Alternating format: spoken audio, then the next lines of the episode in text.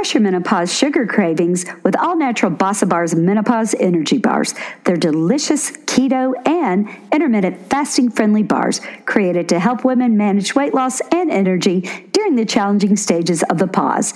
Try them at bossabars.com. That's B O S S A bars.com and save 10% with code HOTCOOL10.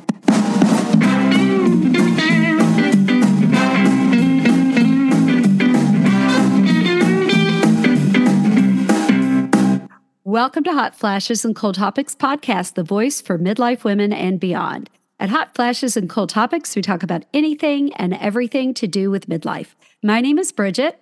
And I'm Colleen. And today we are having our very last episode of season three. So, Woo-hoo! season four, I know this is crazy. Season four will start next week. I September 7th. That's wild. I still feel like, oh, we're new to podcasting. I'm like, oh my gosh, no, we're not. No, you we're know? the old ones. It's crazy. We go to the podcast conferences and we're like, yeah, we do that. Yeah, we do that. Yeah, we know that. and I'm like, oh my God, we're not the new people. So it's very exciting. So today we are talking to Val Schoenberg. And Val Schoenberg uh, has Enlighten You Nutrition Consulting. She's a registered dietitian and nutritionist, and she's also NAMS certified. And this is a really great conversation from 2020. It was actually live streamed, and we just really got some great information. It was right in the thick of lockdown. So it, it really is a great conversation with Val. What did you think, Colleen? I just, I thought it was really educational because she obviously this topic is weight gain in midlife and menopause and a lot of people think well my hormones are causing me to gain weight and yes to a certain extent the decline in estrogen and progesterone does cause some weight gain but there are so many other factors that create this perfect storm. You always have to factor in genetics. Now all of a sudden your lifestyle may be different. You're not running around catching children anymore. You're not going from here to there and everywhere. Maybe you're enjoying going out a little more to eat and you can afford to go out to eat a little bit more. And there are just so many factors, lifestyle factors that come into play. Plus, there's loss of muscle mass, an increase in fat retention. It's just like she said, the perfect storm. And I think that's a good analogy. It was, and yeah. She mm-hmm. talks about like sort of intuitive eating where she doesn't want to talk about diets necessarily because it leads to disordered eating. And their eating disorders are a big thing for women in midlife and beyond. So I thought it was just really informative. You'll hear us that it is live, like Bridget said. So we asked some of the questions that the group asked, which were really good. And I think it's a great way to end season three because it's one of the most asked questions that we get from midlife women is why am I doing the same thing? I'm eating the same, I'm exercising the same, but I'm putting on weight. What is happening? And Val answers that. Yes, she does. It's it's a great conversation and I'm so glad to hear it again because I was just listening to it again and I'm like, yes, just a great thing to listen to again and give yourself reminders.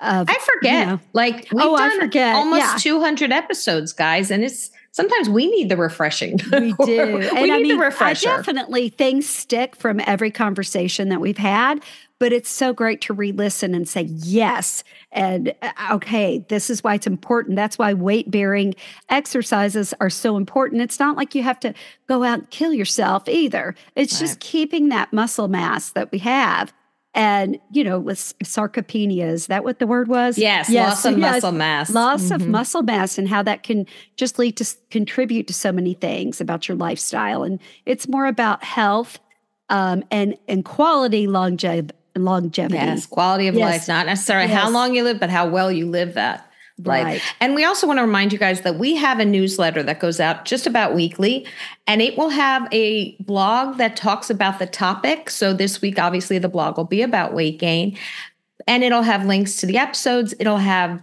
brands that we like to use that be related to this topic, and we'll recommend different movies, books, different things like that. So if you'd like to join our newsletter, just go to hotflashescooltopics.com. You'll see a little pop up, click your email in there, and you'll start receiving those newsletters. They're lots of fun. And sometimes we even answer questions from our listeners. So why don't we let Val take over? She's going to let you know why you might be gaining some weight in midlife and beyond.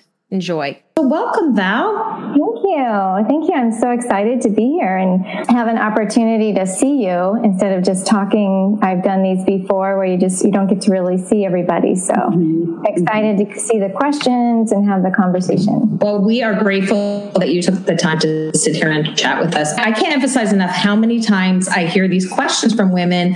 Why all of a sudden is my middle getting bigger? Like I don't and there are actual reasons for it but your doctors don't tell you, your friends don't want to talk about it.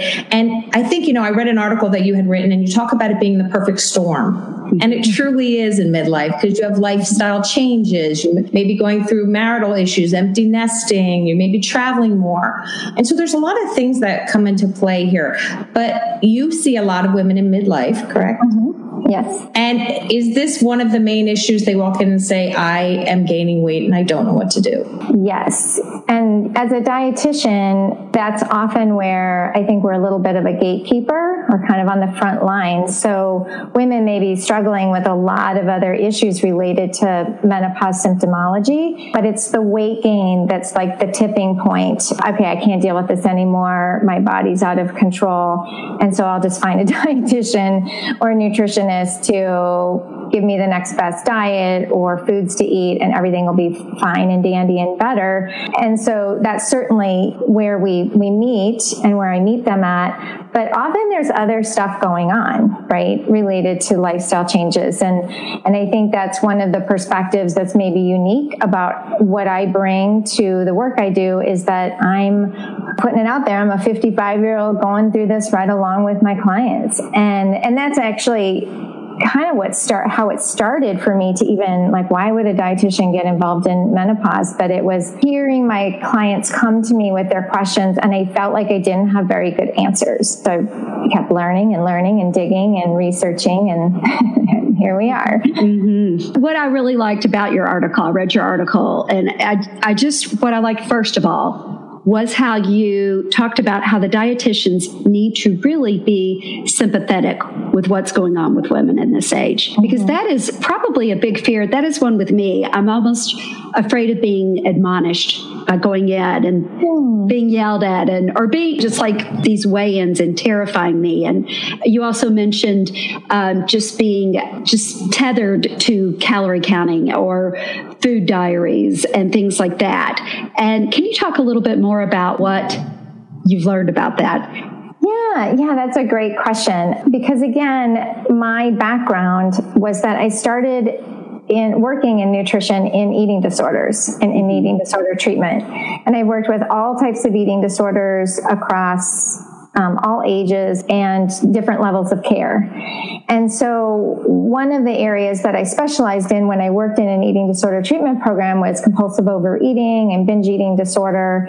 And I would get a lot of, or we would see a lot of individuals. It'd be quite common that some of these individuals would be put on diets as early as 12 or 13 years old and I and since then have even heard younger ages that individuals are kind of well-meaning parents trying to help them out, but taking them into you know Weight Watchers or whatever it is, and so then that stepping on the scale and the judgment and the shame of being able to eat right and get to a certain body size starts at such a young age. And and even if it started later for somebody i've heard hundreds of these stories.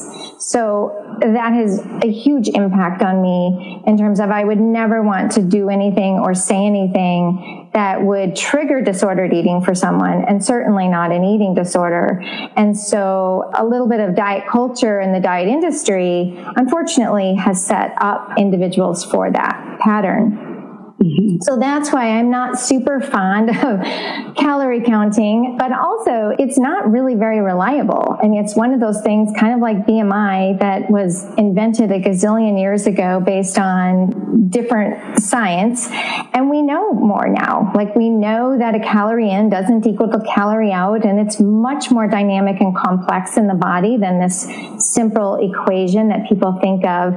And, and so for a lot of reasons, I really try to help steer people or or meet them where they're at, but then guide them more to something that's really focused on what you can control. What are healthy behaviors? What are things with food and eating? And especially at this age in midlife, heading into, is sad to say, but the diseases of aging that are real, um, we can really change our mindset about our relationship with food and our body for that matter. So that's a little bit of a, a long story as mm-hmm. to why I'm pretty sensitive to not just putting people on a scale or having people do a bunch of food journaling. But people expect that. They come in like, I got my, my fitness pal and I'm ready to go. I'm like, okay, well, let's talk about that. let's ask the million dollar question, which is the midlife middle.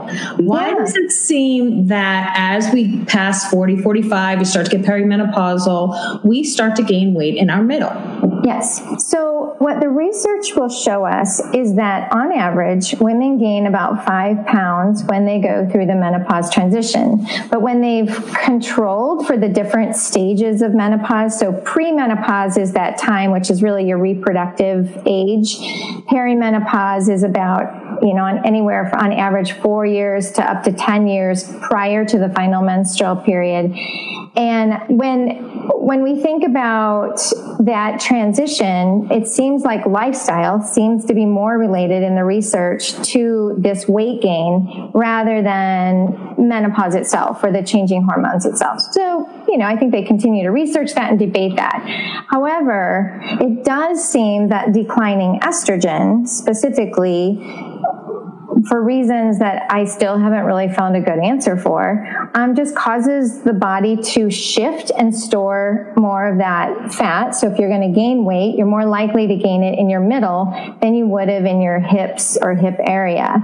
And so for a woman who might have been, say, that apple shape to begin with, right, where she was already maybe genetically predispositioned to storing fat in her middle section, you know, she might see a greater increase in that. And for the woman who maybe was experiencing something more of like a pear shape where she would store fat in her hips, which is really important for childbearing. And that's why that happens. We don't need to be reproductive anymore. We don't need to have kids anymore. And so that fat, for some of those reasons, um, shift to that middle. I'm always kind of trying to get to the next layer, which is mechanistically why does that happen? You know, is it because it becomes a little bit more similar to what we see in, say, males, right? In terms of how males are more likely to store fat happens to be in their middle. So mm-hmm. there's some theories around what happens with testosterone or a lot of other things. But in general, it's really the effect of declining estrogen that causes that redistribution of body fat. And when I'm talking about a perfect storm in terms of menopausal weight gain, it's it's a number of these different factors. So you can look at the menopause research or literature and see, okay, so changing hormones seem to have an effect on fat redistribution or even maybe some increase. But we also see that changing hormones affect centers in our brain that affect appetite. And so we kind of have a higher or more urge to eat. Um, it affects sleep wake cycles, as many of us know, mm-hmm. um, certainly affects temperature regulation. And so it also can affect fat oxidation. So our body just doesn't want to burn fat as readily. And so that's just hormones, right? And then there's sarcopenia, which is a technical term for this natural loss of lean tissue that happens as we age. And as we know, lean tissue is really our most metabolically active tissue.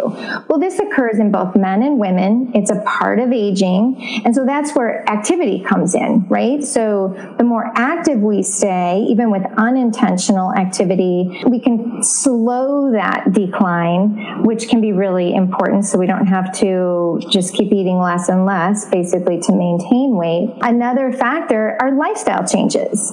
Um, just all these things that we're doing. You know, kids leaving the house potentially for some people, taking care of aging parents. Some people have kids moving back into their house. There's career changes. Uh, we've just gone through all of that.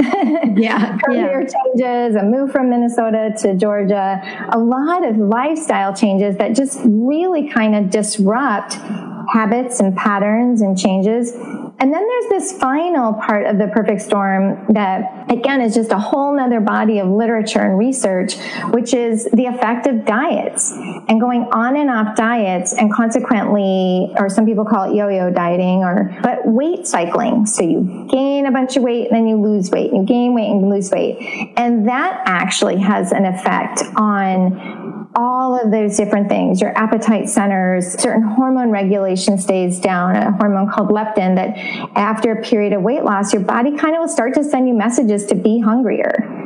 And so even if you've restored the weight, it's all of that together. And so when I see someone come in and they've gained what they will say feels like a lot more weight than say that five pound lifestyle kind of change, I start to look at some of those other factors. And that's where we can do an intervention to obviously change activity, make sure they're getting enough nutrients and protein for maintaining that lean tissue, obviously interrupting the diet cycling pattern and, and helping kind of refocus where we can put our efforts. And in terms of hormones, it's really looking at as we lose estrogen or as that fluctuates and then declines, we need to be concerned about our bone health and our cardiovascular health and the risk of cancer and some of those things. So I like to help people focus on food and eating for improving your health versus the fixation on looking a certain way. To go back to the yo-yo dieting, I know that you talk about the fact that that can actually cause you to gain weight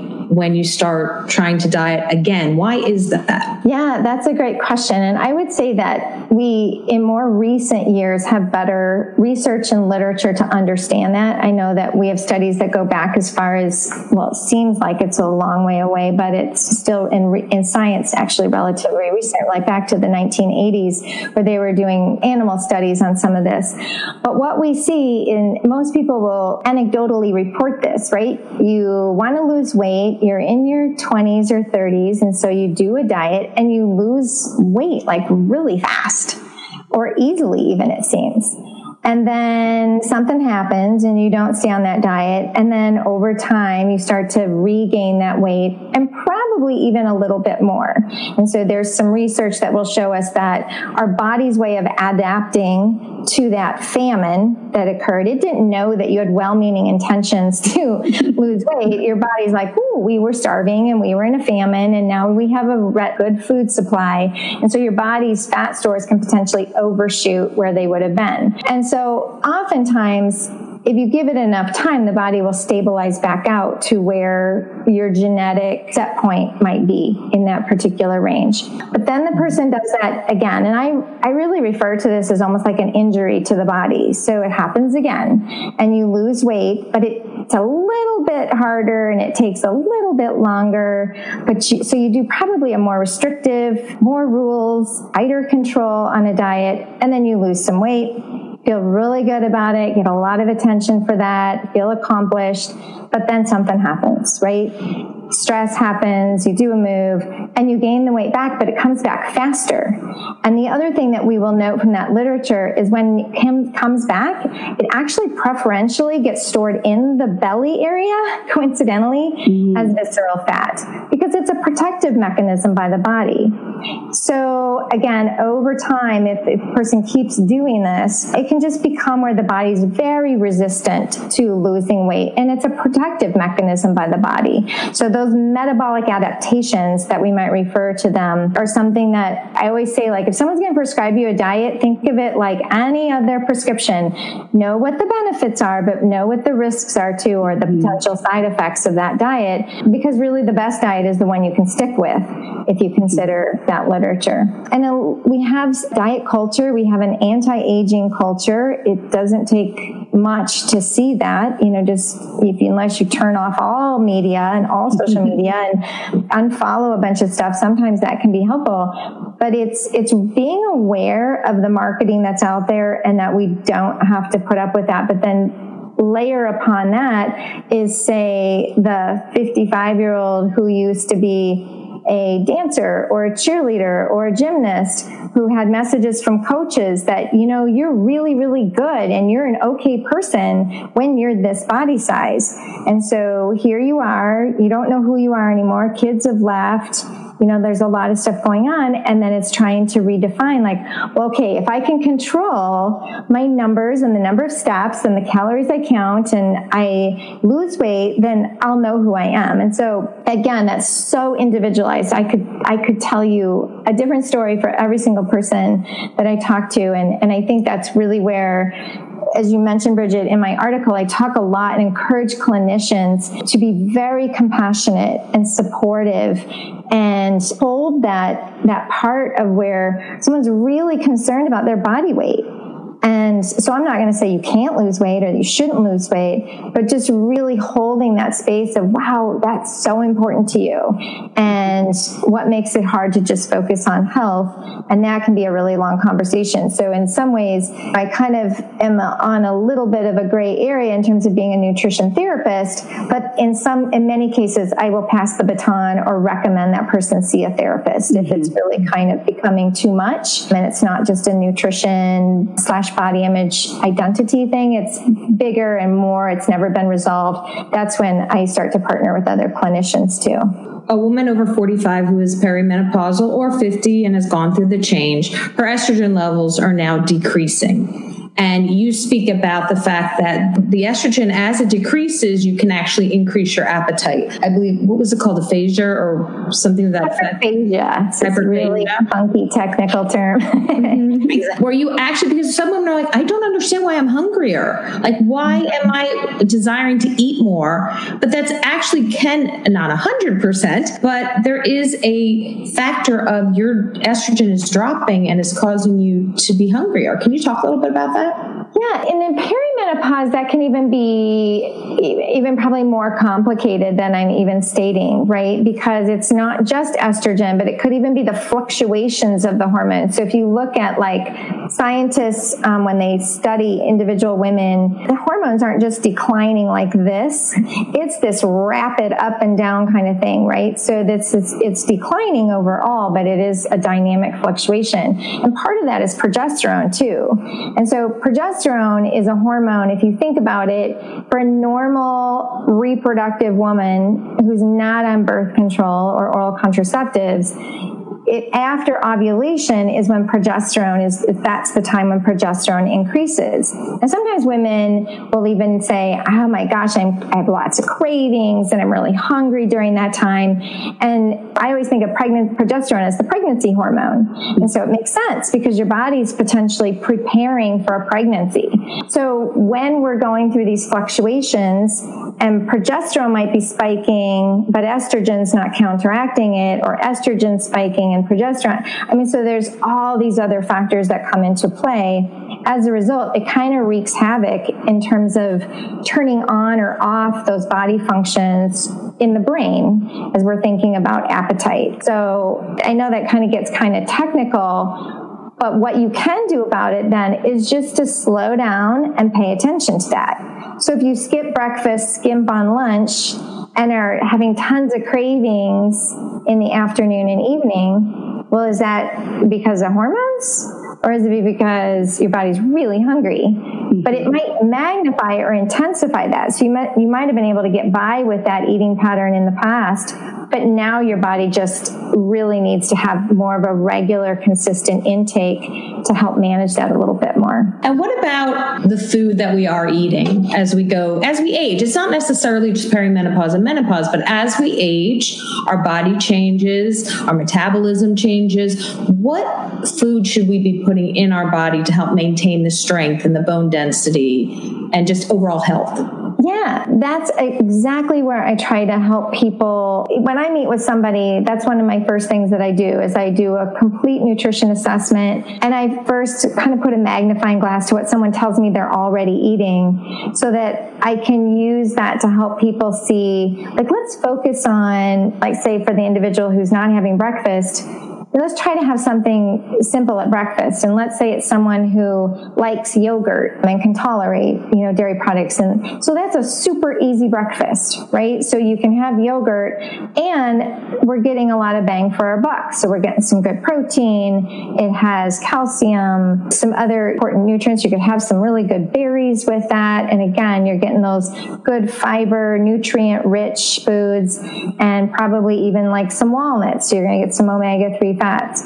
So I like to help people understand what those nutrients are or those body systems that we want to take care of. So bone health, calcium and vitamin D and some other minor nutrients become important. So like vitamin D, often we can do like a blood test to find out where your vitamin D is at.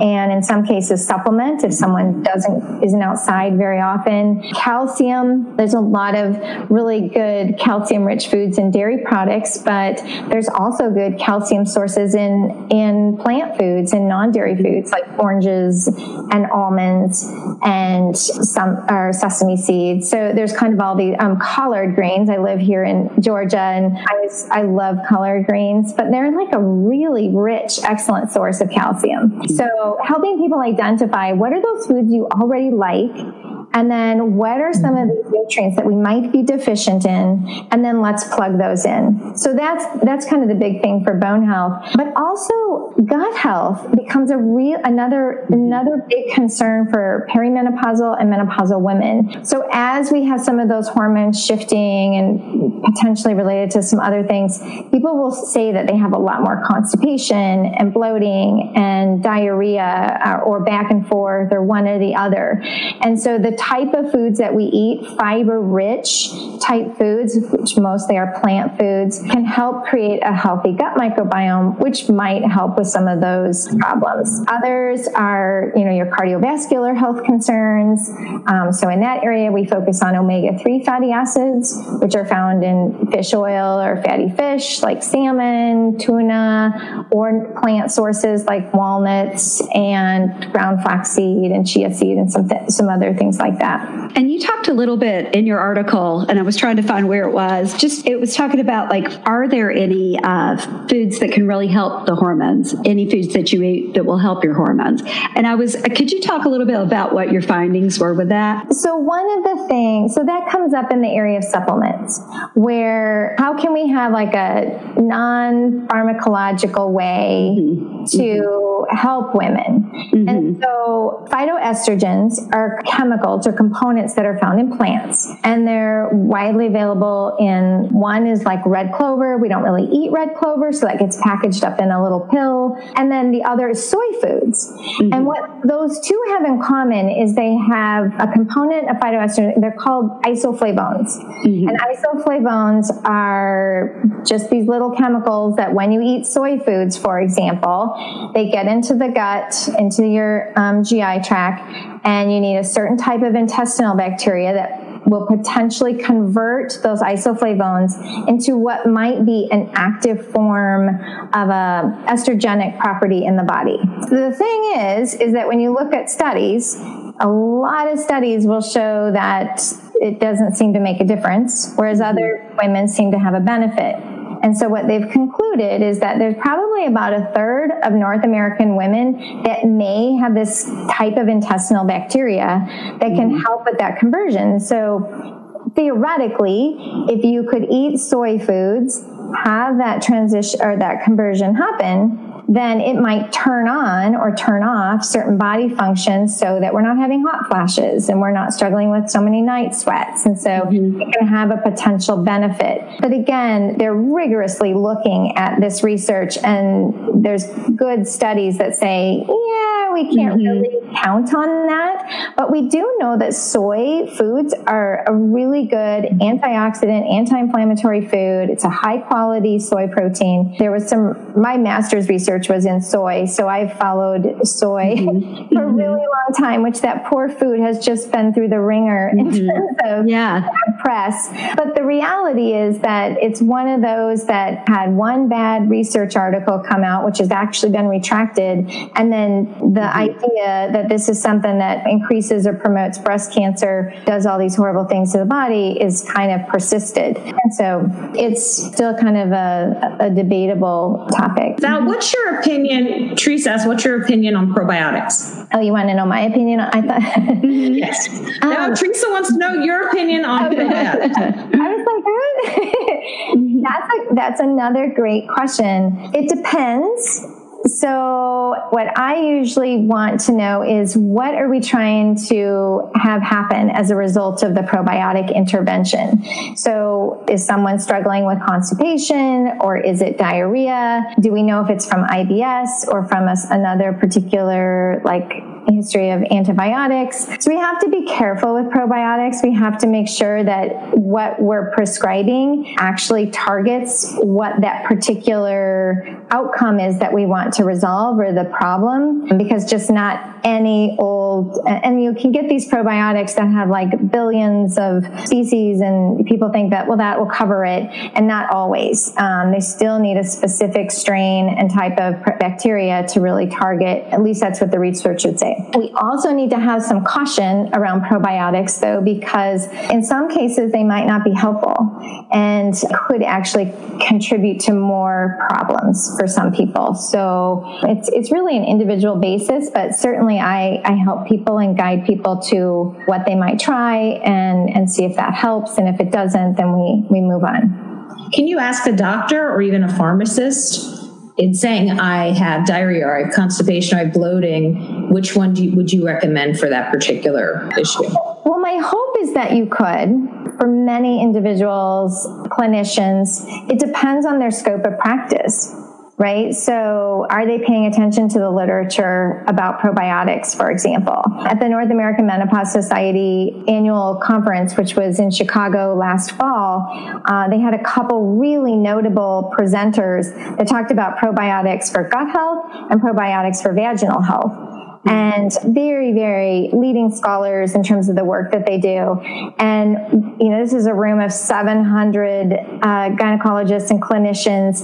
And one of the questions that someone from the audience asked the presenters is, um, do either of you use probiotics? And both of them said no. So that was pretty telling. Okay. Wow. Um, and the individual who focuses on the gut health part of it, his recommendation, as we all kind of know, is that there's so much we still don't understand about probiotics. But what we do know is a plant based diet that is high in fruits and vegetables and whole grains and those kinds of foods actually populate healthy gut bacteria for people, mm-hmm. for normal. You know, there's certain things that will interrupt that, and that's that's where we kind of have to look at it differently. But, but for most people, just having a healthy, well balanced diet is probably more beneficial. Okay. Now we have another question. Do you um, want to ask Kim's question? Sure. Kim asks Are there certain foods that lead to a thicker middle or a gain in that area, i.e., carbs? So, yeah. Pesky carbohydrate. Uh, yeah. yeah, it, they could, just as any overeating any food could. Mm-hmm. So when you think about it from the standpoint that potentially the gain in the middle is related to overeating in general. Mm-hmm. And that might be you know well for every individual that might be a little bit different. You know how do we determine what overeating is? Because i have a lot of women who come to me and they're like i'm eating 1200 calories a day. I exercise all the time and i still have five pounds in this middle. So that's a tricky question. But carbohydrates are very typically highly palatable foods that are often really efficient fuel sources for the body. So, crackers, breads, some of those kinds of foods, if they're potentially overconsumed, they could have an effect for some people that that might be something that's contributing to that that middle. But i know plenty of people that eat a good amount of carbohydrates that don't have weight gain either. So it's kind of the whole thing. Most of us, probably anyone who's around our age who's watching, we started in this whole diet culture with fat was the evil enemy, right? So if we just didn't eat fat, we would lose weight. And many of us did that very well. Mm-hmm. All of us perfectionists got it down. And then of course we come back with fat's okay. And we know that fat, eating fat doesn't make you fat. And, and so I always, I always caution people to blame a particular macronutrient, but no matter what the macronutrient, protein, fat, or carbohydrates, really focus on um, those nutrient dense sources. Sometimes when people have a rule or a forbidden food, or even set up this idea that this is bad for me, I shouldn't eat these carbohydrates, and then you add that to and I'm craving chocolate or I'm craving a particular snack or carbohydrate containing food, it can kind of backfire mm-hmm. from that standpoint, but also to legitimize that cravings are really normal. Mm-hmm. It's okay that we have a craving. It's great that we crave food. If we didn't crave food or desire food, we would perish as a human mm-hmm. race, right? Mm-hmm. So, you know, the reward centers in our brain are set up in a way that we do have a desire to go get food.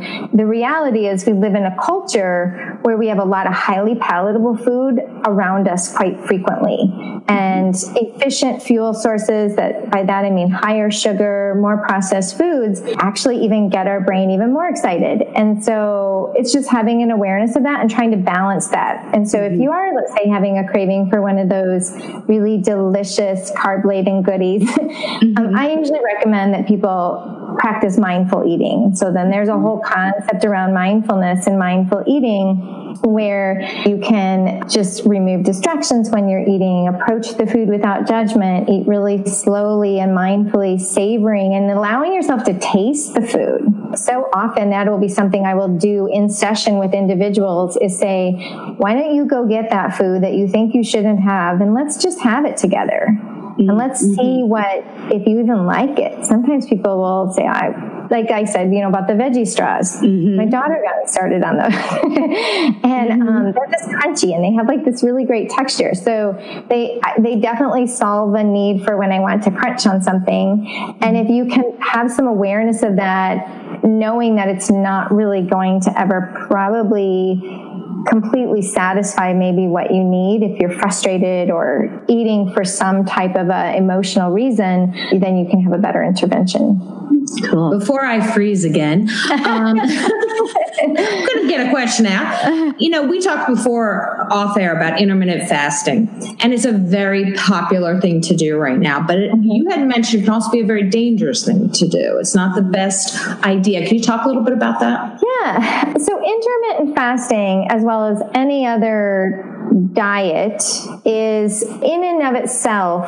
diet mentality is problematic because it already increases stress and anxiety that you have to follow these set of rules. It can be kind, there can be some benefits of it having some comfort of if we use intermittent fasting as an example, okay, well, if I just don't eat during these hours of the day, I'll be okay. And there's so many different intermittent fasting protocols out there though too. So even when we're addressing intermittent fasting, I always have to kind of look at what which one are we talking about? Because there's like five two, you know, where you you don't eat every other day and alternate day fasting. Um, when you look at the science and literature, it's it's actually really interesting. And so they'll refer to it as time restricted feeding. And so when we look at time restricted feeding and the effect metabolically on the body, there actually can be some benefits, but a lot of those are still an eight to 10 hour window of eating which is pretty normal. So if you eat three meals about every three hours, and they're three square meals that have some protein, carbohydrates, variety of fruits and vegetables, healthy fats, then that can fit into, I guess, that paradigm if someone's wanting some guidance around that. But intermittent fasting in and of itself is you know, becomes a diet rule, becomes something that a lot of times people don't stick to. And then we're back to the conversation we had before of where, okay, that helped. You lost 10 or 20 30, 40, 50 pounds.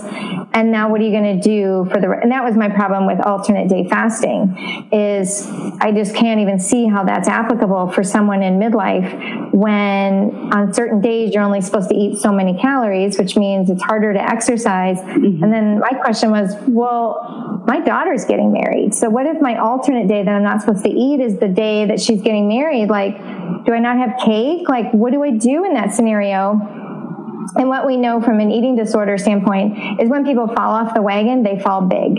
And so when you don't maintain your rules, it kind of all falls apart. And so I just really want people to think about when they're thinking about a diet or evaluating that, one, is it something you can stick with for the rest of your life?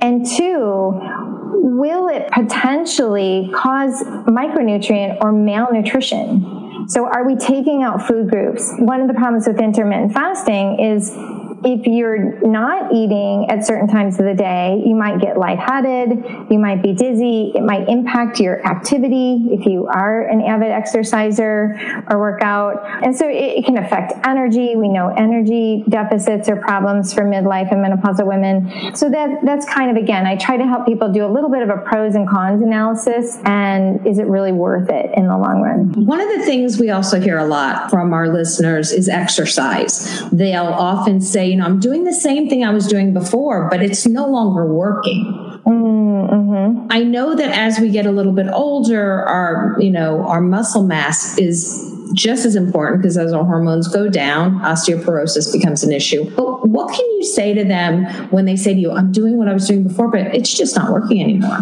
You need to do something different. okay.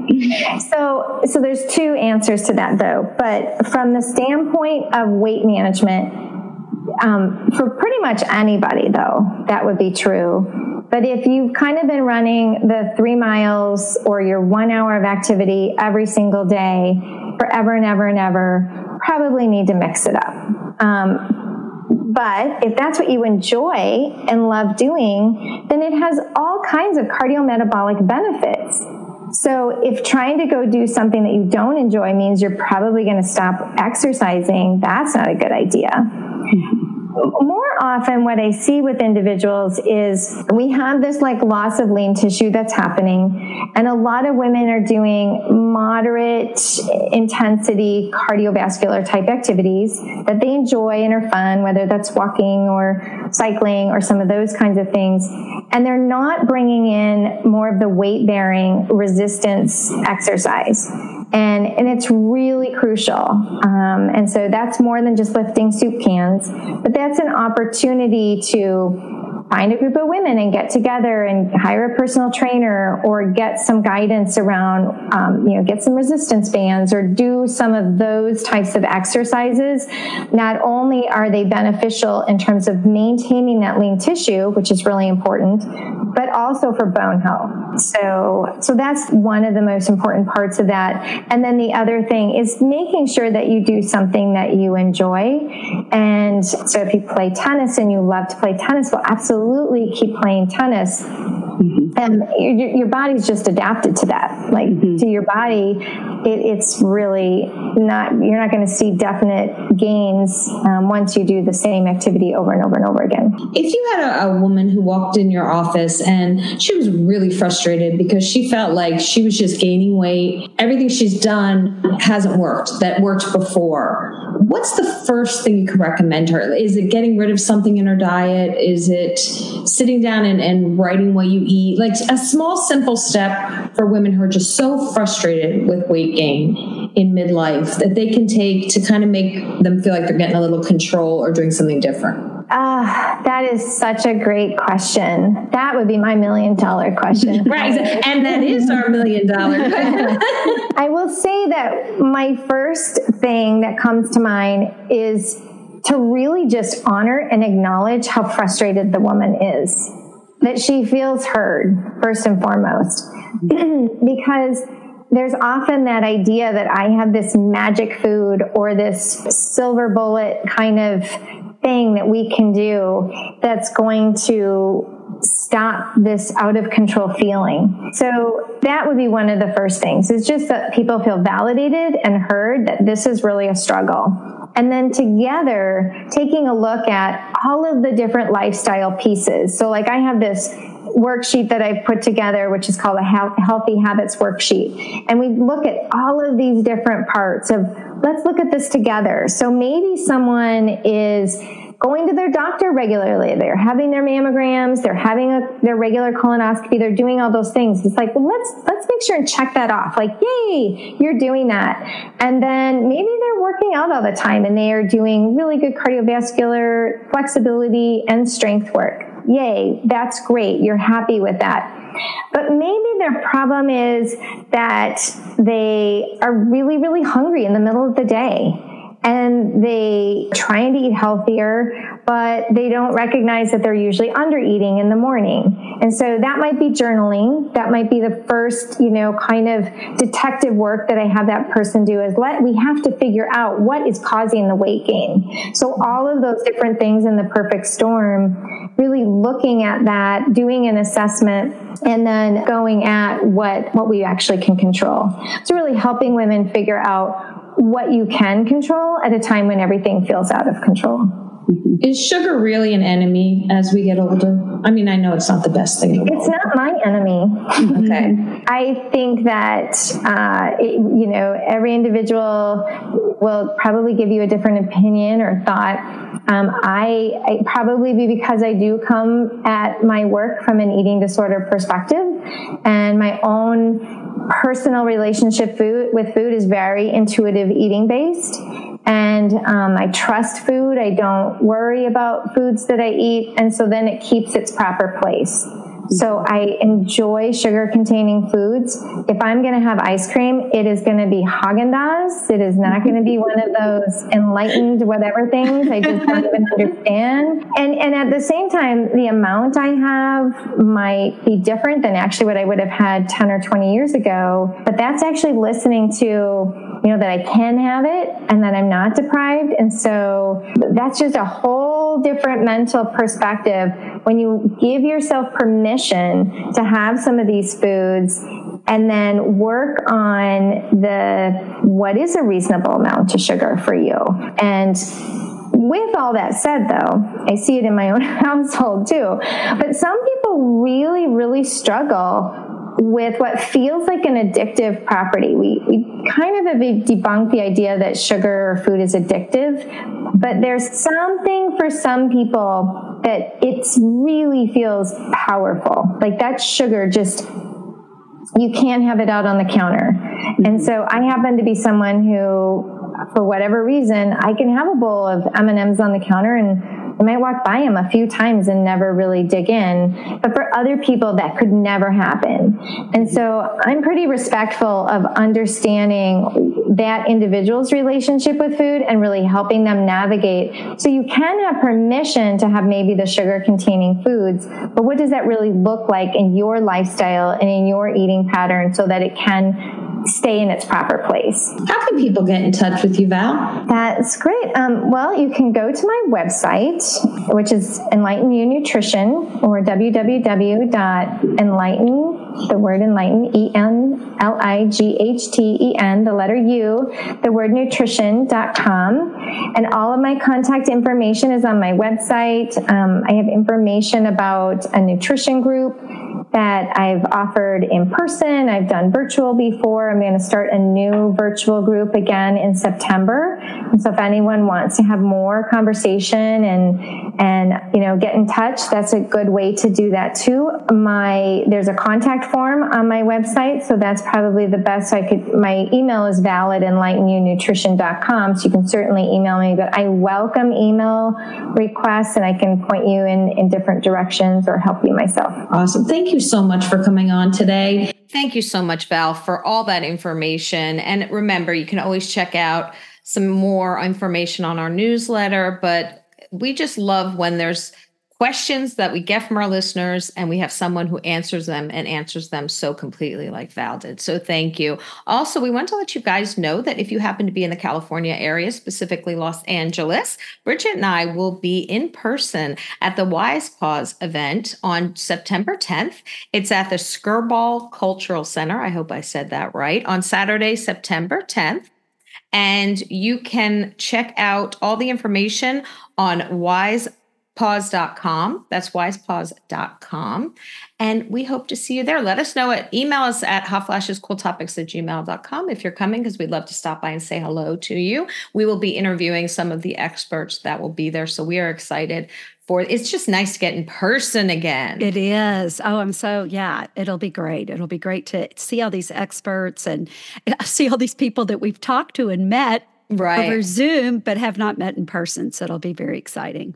And we also have some exciting news coming up in October. We can't share it yet, but you guys are going to be excited because we're just jumping up and down in our seats. We can't wait. So, with that, have a great week, guys. Make sure you are subscribing to the podcast, that little red button, and you're following us on all forms of social media. Look for us and you will find us there. Have a great week, and we'll talk to you next time. Bye.